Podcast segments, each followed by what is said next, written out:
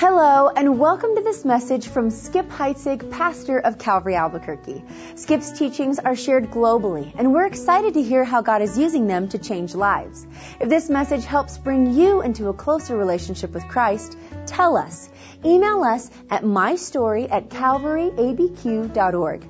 And if you'd like to support this ministry financially, you can give online securely at calvaryabq.org slash giving. Christmas is approaching quickly, and we want to stay focused on the reason we celebrate this time of year. In this series called The Gift, we continue to examine the three presents that the wise men brought Jesus. Perhaps the most unusual of the three is the last one. We invite you to turn in your Bible to Matthew chapter 2 as Skip begins the message, The Gift of Myrrh. Would you turn in your Bibles, please, to Matthew chapter 2? Well, it was a Christmas afternoon when the pastor's wife fell into the couch in the living room and she said, boy, am I tired. And the pastor reeled his head around and he said, he said you're tired? Uh, I did two services last night for Christmas Eve, three services this morning on Christmas Day. I preached five times. How can you be tired? She said, I had to listen to every one of them. Well, you might be feeling like that about now. We have been in Matthew chapter 2 verses 1 through 11 for the third week in a row. And we've covered individually or are covering each one of these gifts presented by the Magi, the wise men, the gold one week, then the frankincense, and then the myrrh this week. But in so doing, in taking our time and going over it, we have learned some things. It's been good to spend a little extra time and meditate on uh, a familiar passage, but we have learned, if you recall, that there weren't three of them. There were three gifts presented, but there was probably a large entourage of these magi, along with even a small army that would accompany them. Something to unnerve Herod the king and get him paranoid. And as we said, three dudes on camels probably wouldn't have done that. So there weren't three of them, there were probably more. The second thing we made note of is that they were not kings, they were king makers. They had come from the east. They were a hereditary priesthood tribe, and they were in charge of acknowledging who kings would become. And they were also those who would be advisors to the king. And then the other thing that we noted is that they didn't show up the day or the night that Jesus was born, but that they came sometime later, as far as there's up to two years after his birth. He was a young child at the time, and he was now in a house. And what that means to you personally is that when you set up your nativity set from now on, you might want to move the wise men like six blocks away, if you want to be accurate, because it took them a while to get there. But we also noted that the gifts weren't just costly, expensive items, that they were emblematic of roles that Jesus would play, that he would perform. The gold was to acknowledge that he was the king, and that's exactly what the wise men said they were looking for. Where is he who has been born the king of the Jews? But then they gave him frankincense, and as we noted last week, that was the substance that was used by the priesthood in the temple in Jerusalem. And now we consider the third gift, the gift of myrrh. Have you ever gotten a weird gift? I remember once when I was single and I didn't even know what the stuff was. I worked for a doctor who for Christmas gave me some caviar. I didn't know what that was. All I know is that when I opened it up, it stank so bad, I thought I would never touch this, so I gave it to my cat for Christmas. It's just a weird gift to give to a guy who had no clue. I've given weird gifts before. Years ago when I was a little kid, I gave my brother for Christmas his own book. He already owned it. It was in his closet. I just figured he really never saw it, never went in there, didn't know it was there anymore. Maybe he'd forgotten about it. So I wrapped it up and I gave it to him. Well, he opened it up and said, that's my book. You just gave me my book. I already own what you just gave me for Christmas. So that's weird. I was uh, reading a little Reader's Digest quip. There was a young man who said he remembers one of the strangest gifts his dad ever gave to his mom was a DVD for Christmas. He said, not that that's a strange gift in and of itself, but number one, it was a rental.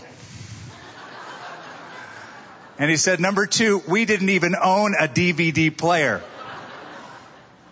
So that was an odd gift. And of these three gifts that are mentioned in verse 11 of Matthew chapter 2, the most curious of all, perhaps even insulting to the parents, was this third gift of myrrh. And yet, it is of all of them the most inspiring. And it shows us the depth of God's love as we consider it. So let's consider it. Let's go to the verses themselves once again. Matthew chapter 2 verse 1. Now after Jesus was born in Judea in the days of Herod the king, behold wise men from the east came to Jerusalem saying, Where is he who has been born the king of the Jews? For we have seen his star in the east and have come to worship him. And again, I take you down to verse 9. When they heard the king, Herod, who claimed he wanted to worship him too, they departed, and behold, the star which they had seen in the east went before them until it came and stood over where the young child was. And when they saw the star, they rejoiced with exceedingly great joy. And when they had come into the house, they saw the young child with Mary his mother, and fell down and worshipped him. And when they had opened their treasures, they presented gifts to him. Gold, frankincense, and myrrh. First, what I'd like to do with you is consider this gift of myrrh in its significance in ancient history. The use of myrrh goes all the way back to the second millennia BC. One source I read said as far back as the sixth millennium BC. That's the Neolithic period. So it's an ancient item and it was used long ago. What is it exactly? Well, myrrh was like frankincense, a resin that came from a tree or a plant. It was an aromatic resin that came from a reddish gum from a low lying, low growing, thorny tree in that part of the world. The exudate from the branches of that tree, the substance that came out of it, yielded a very pleasant smell and hardened into a resin. That was myrrh. If you were to look it up in your Bible, you would discover the word myrrh appears 17 times, at least in, in my version of the Bible, the one I looked it up in. 17 times myrrh appears. 14 of those are in the Old Testament, three of them are in the New Testament. The Hebrew word sounds like the English word. More it's called in Hebrew. More. In English, myrrh. But the word that is used in the text that you and I are reading is a Greek word. And as I tell you the word, it should ring a bell if you have been a Bible student at all and you've read your New Testament. It's the word Smyrna. Smyrna. Now there was a city called Smyrna. And if you've read Revelation 2, it was the second of the seven churches that Jesus wrote little postcards to. To the angel of the church of Smyrna. Smyrna was 30 miles north of Ephesus in Asia Minor. It's modern Izmir, Turkey. And for modern history, um, it was the place where Aristotle Onassis, who married Jacqueline Kennedy, and she became Onassis, that's where he was from. But because it was this commercial port and the chief export of that city was myrrh, they called it after the substance, Smyrna. And that's the word that is used here. It was used several different ways in ancient times. First of all, it was used, women, as a beauty treatment.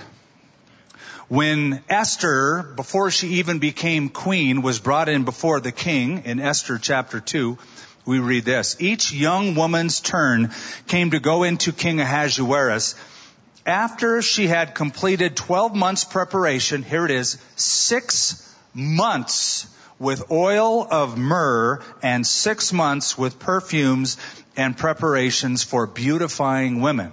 So it was like the ultimate spa experience. And it lasted a year. How's that for a treatment? Six months with myrrh. So it was a beauty product. Second usage in the Bible, it was a perfume. Psalm 45 notes that the king's garments are, quote, scented with myrrh and aloes and cassia. Some of you remember Proverbs 7 where the seductress says to the young man, I have perfumed my bed with myrrh and aloes and cinnamon. And then I, I love song, uh, the Song of Solomon where um, Solomon, the groom, says to his fiancée as she rides in toward him, who is this coming out of the wilderness like pillars of smoke perfumed with myrrh? So it was a beautifying treatment, a spa treatment. It was used as a perfume. The third usage, it was an analgesic. It was a painkiller. It took away the pain. By the way, it is still recommended in certain parts of the world for toothaches and for sprains and minor aches and pains. It was used in the Bible that way. In Mark 15, we're told they gave Jesus wine mingled with myrrh to drink, but he did not take it. When Jesus was on the cross and he was dying the most excruciating death of crucifixion, the Romans offered him wine and myrrh to deaden the pain. What I find fascinating is Jesus refused it. It's as if he saw the importance as the substitute, taking on him the sin of the world to feel every single ounce of pain. And he refused to have that pain deadened. A fourth use is a modern use as an antiseptic. Again, in many parts of the world, it's used in mouthwashes, in toothpaste, and they say it even prevents gum disease. So there you have it. But the fifth usage is important and germane to this text. It was used as an embalming fluid. It was used to treat the dead. And I have quoted in this little mini series Herodotus a lot, that ancient Greek historian, because I draw a lot of this stuff from him because of his record of it. He says that it was used mostly for treating the dead. The Egyptian used it to embalm the inside of the body cavity before it was entombed.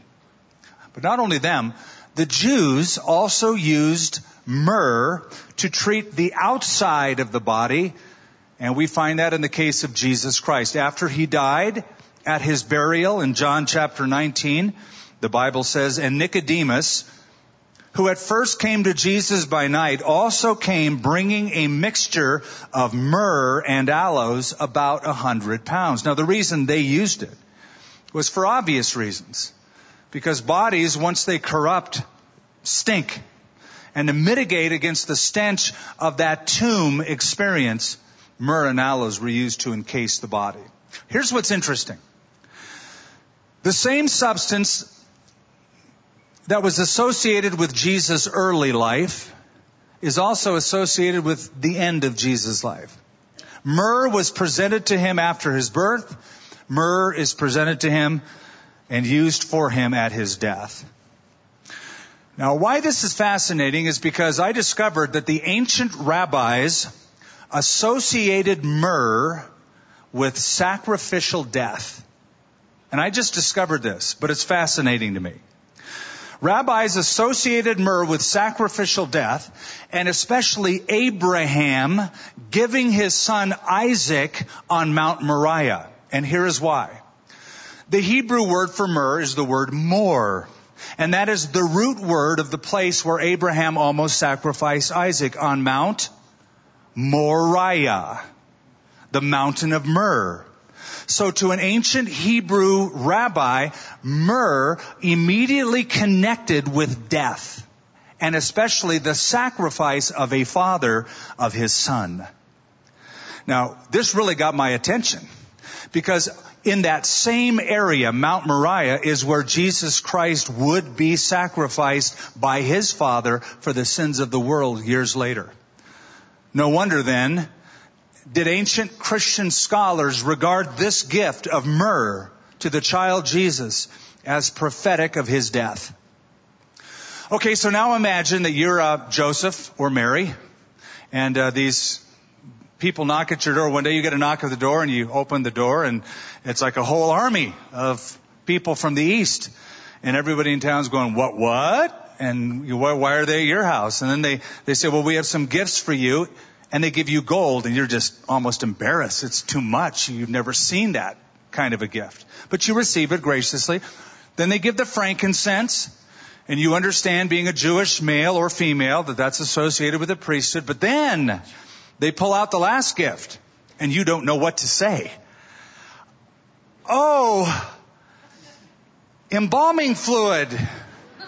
How lovely. Thank you. Because you know that at that time in your own life, it had been used as a beauty treatment and all these other ways, but now was principally used to treat the dead. Have you ever given a gift that bombs at Christmas? My parents would give like underwear. They'd wrap it up. I go, why, why bother? It's like you open it up. Ah.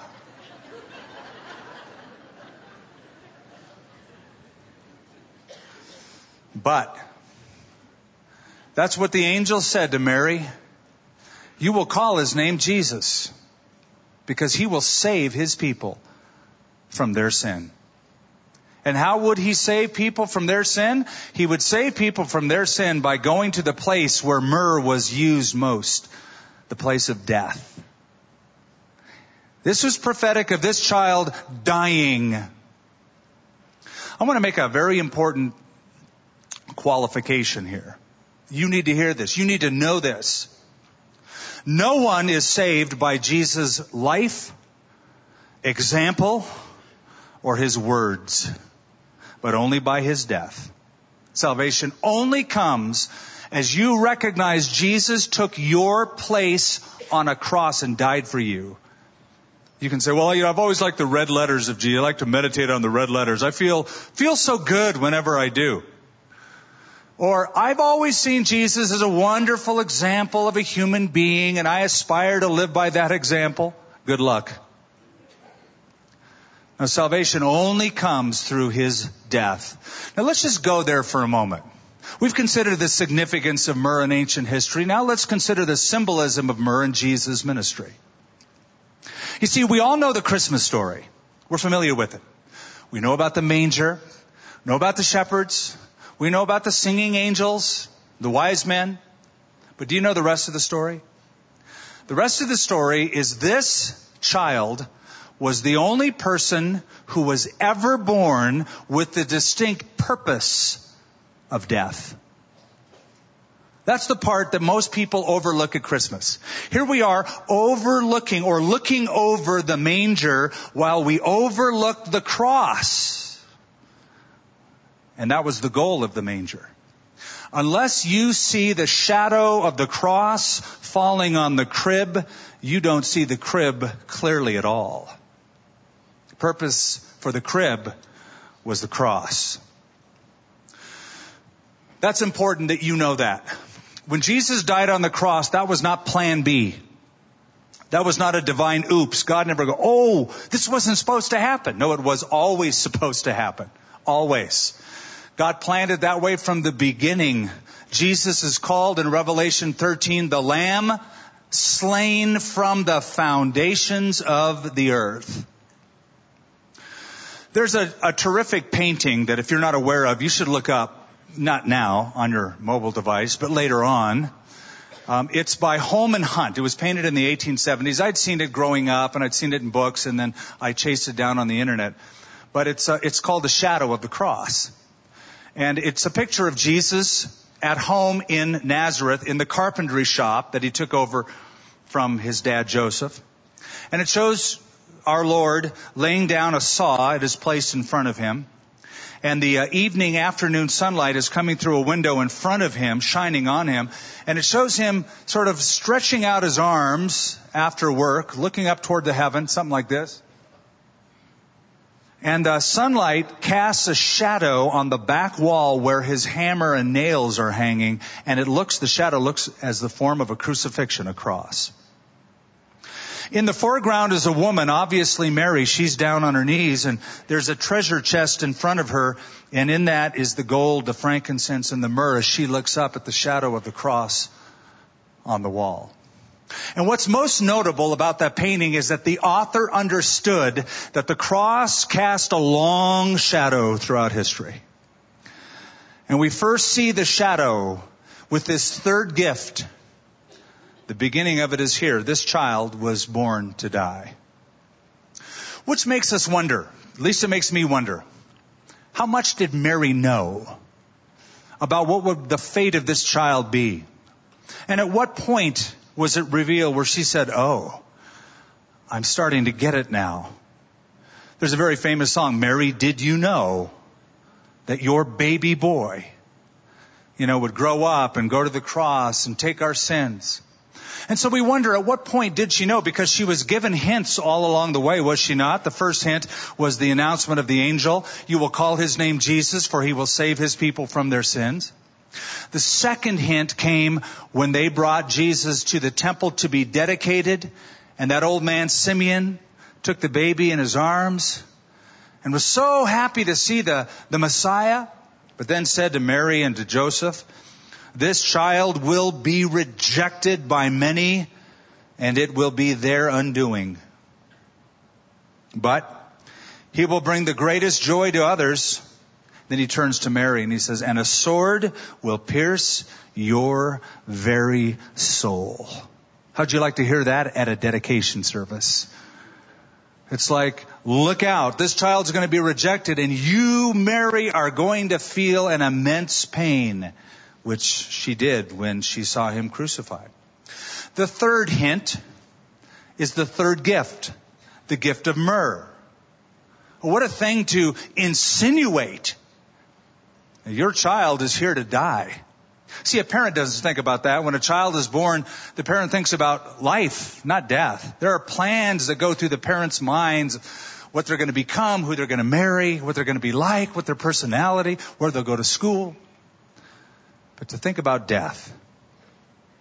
Max Lucado, in one of his terrific books, imagines that Mary understood this and the night Jesus was born offers a prayer. It's called Mary's Prayer.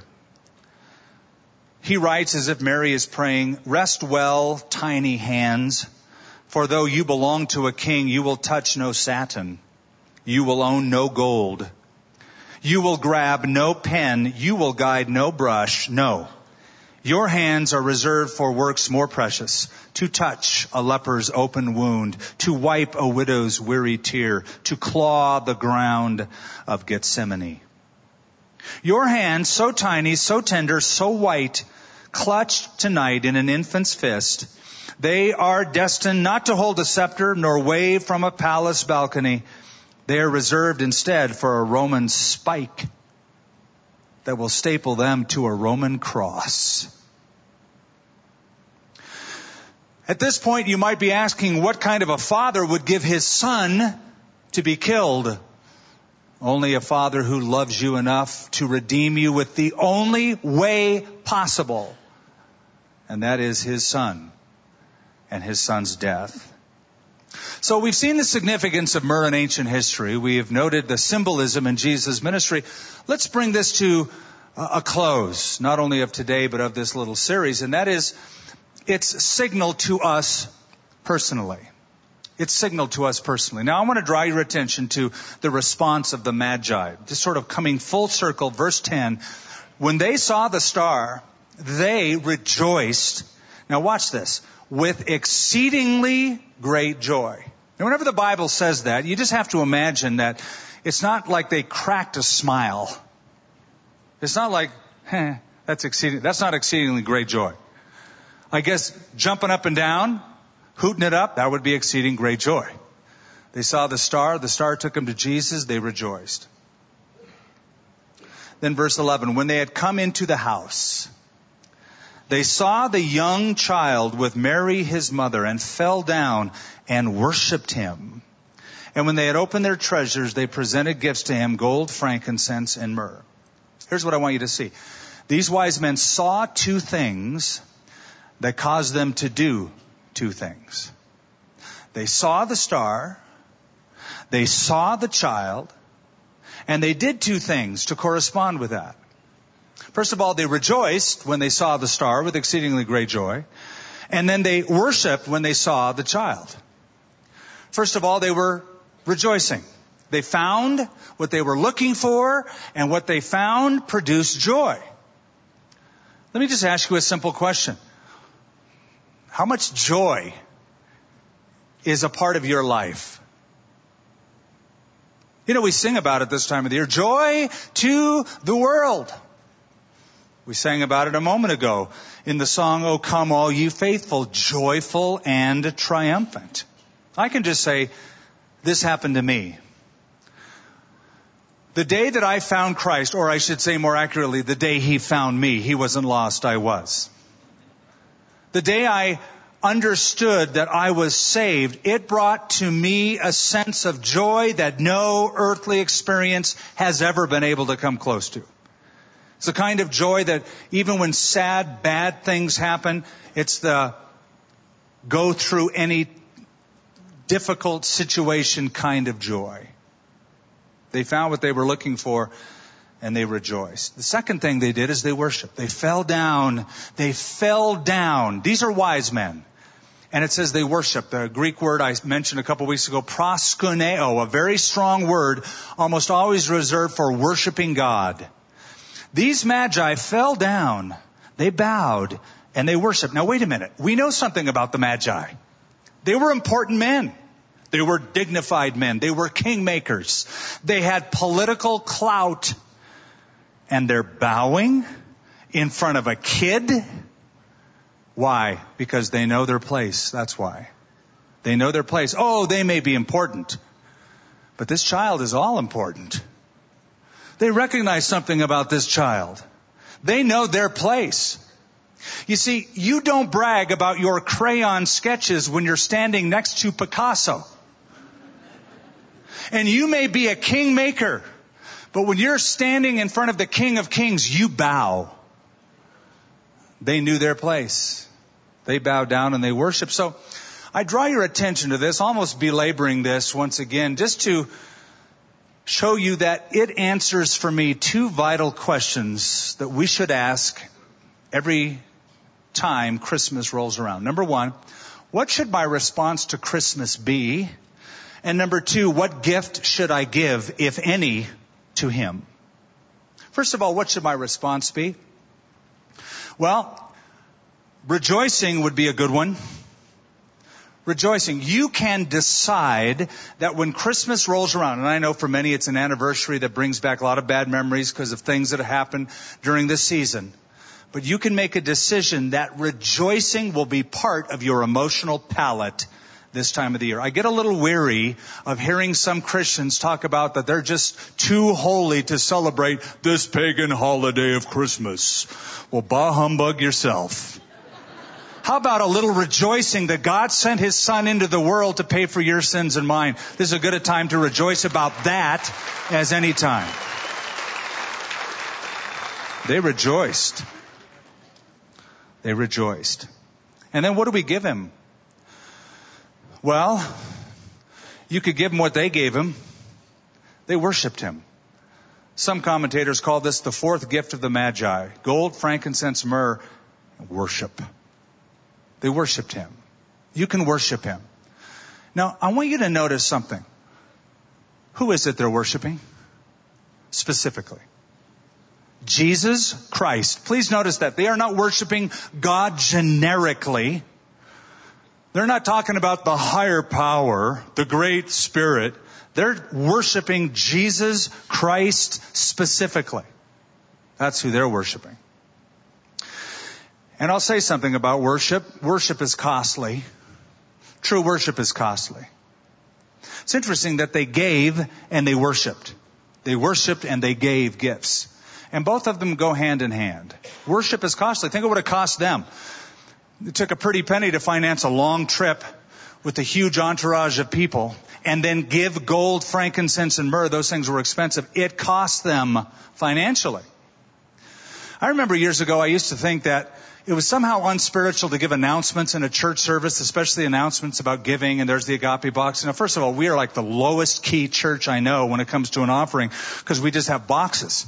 But I, I never wanted to interrupt a worship service and talk about giving. And then I read verses like this, and I thought, I was wrong. Giving is part of worshiping. I had a lady come up to me years ago, I'll never forget her. She was a sweet gal. Her name is Mary Earl Wall. She drove this old Volkswagen bug that she had had for years. I looked at that bug and I wanted to restore that thing. It's like, oh, that's such a cool car. But, but she was just a sweet lady. And one Sunday service years ago, I failed to announce that we have opportunities to give financially. And she walked up to me after a service. I saw that firm step coming toward me with that look in her eye and she put her finger on it. I went, uh oh. She said, you didn't mention that we could give to the Lord this morning. I said, I know, I'm sorry, I forgot. And she goes, let me tell you something, young man. Schooled me right then and there. Said, to me, giving is part of my worship, and when you don't make allowances for that, you take away my opportunity to worship. I said, I will never ever make that mistake again, ma'am. Thank you very much. Martin Luther once said there are three conversions that are necessary in a person's life. The conversion of the heart, the conversion of the mind, and the conversion of the wallet. And he said the third is usually the most difficult for most people. They gave as they worshiped. It will cost you financially. It will also cost your dignity. They didn't stand there. They got down. They bowed. These were important people, probably in their regalia, bowing. I think if you're going to worship, you may want to consider giving up your dignity because it's undignified for some people to raise their hands up or to get down and bow in a church service they justify going, well, I'm not that kind of person to outwardly emotionally share those things. I think the appropriate posture is to just sort of fold my arms and look around at other people. Really. Once you lose your dignity every now and then. They did. It will also cost you relationally. Some of you know what it's like to have friends and family turn against you because you worship Jesus Christ specifically. It's costly, but oh, it's the right response and it's so, he is so worthy of it. So, gold, frankincense, and myrrh. We've spent three weeks on three gifts, and you, like the pastor's wife, have had to listen to them all. Gold, frankincense, and myrrh. Now I want to, I want to close this little series with a story it's Christmas night, this story says. The house is quiet. Even the crackle has gone from the fireplace. Warm coals issue a lighthouse glow in the darkened den. Stockings hang empty on the mantel. The tree stands naked in the corner. Christmas cards, tinsel, memories remind Christmas night of Christmas Day. And what a day it's been. Spiced tea, cranberry sauce. Thank you so much. You shouldn't have. Grandma's on the phone. It fits perfectly flashing cameras. It's Christmas night. The midnight hour has chimed and I should be asleep, but I'm awake. I'm kept awake by one stunning thought. The world was different this week. It was temporarily transformed. The magical dust of Christmas glittered on the cheeks of humanity ever so briefly, reminding us of what is worth having and what we were intended to be. It's Christmas night. In a few hours, the cleanup will begin. Lights will come down. Trees will be thrown out. Size 36 will be exchanged for size 40. And eggnog will be on sale for half price. One of the best things of Christmas. Soon life will be normal again. December's generosity will become January's payments. And the magic will begin to fade. But for the moment, the magic is still in the air. Maybe that's why I'm still awake. I want to savor the Spirit just a bit more. I want to pray that those who beheld Him today will look for Him next August. And I can't help but linger on one fanciful thought. If he can do so much with such timid prayers lamely offered in December, how much more could he do if we thought of him every day? And so we savor, and we have for the last three weeks savored this era of Christmas, this whole month. Looking at the gift and the gift of gold. He's a king. Frankincense, a priest. Myrrh, the sacrifice. The one born for the purpose of dying. We savor that. We linger on that. Here's something you should know. It's important that you know this. Myrrh was the substance that gave off its best scent only when it was crushed. Ring a bell? Isaiah 53, He was pierced for our transgressions. He was crushed for our iniquities. And by His stripes, we are healed. Father, that shadow that the cross casts on the crib we have thought about today. It is fitting that we do. It is just as fitting to acknowledge this as to acknowledge that he is our great high priest making intercession for us, or that he is the king of kings and the lord of lords who will one day reign over the creation he created. But it is also fitting to know that he came for a purpose, and that was atonement, to be a sacrifice, to bear sin. And all of us have sinned, and all of us have come short of your glory. But we celebrate that a sacrifice, a lamb, has come who would take away the sin of the world. And we rejoice, Lord, in humility bowing down, thanking you, worshiping you. In Jesus' name, amen. Though it was an unusual gift for a child, the myrrh given to Jesus reminds us of the greatest act of love ever shown, his sacrifice on the cross. How will you share that truth with others this season? Let us know. Email mystory at calvaryabq.org. And just a reminder, you can give financially to this work at calvaryabq.org slash giving. Thank you for joining us for this teaching from Skip Heitzig of Calvary Albuquerque.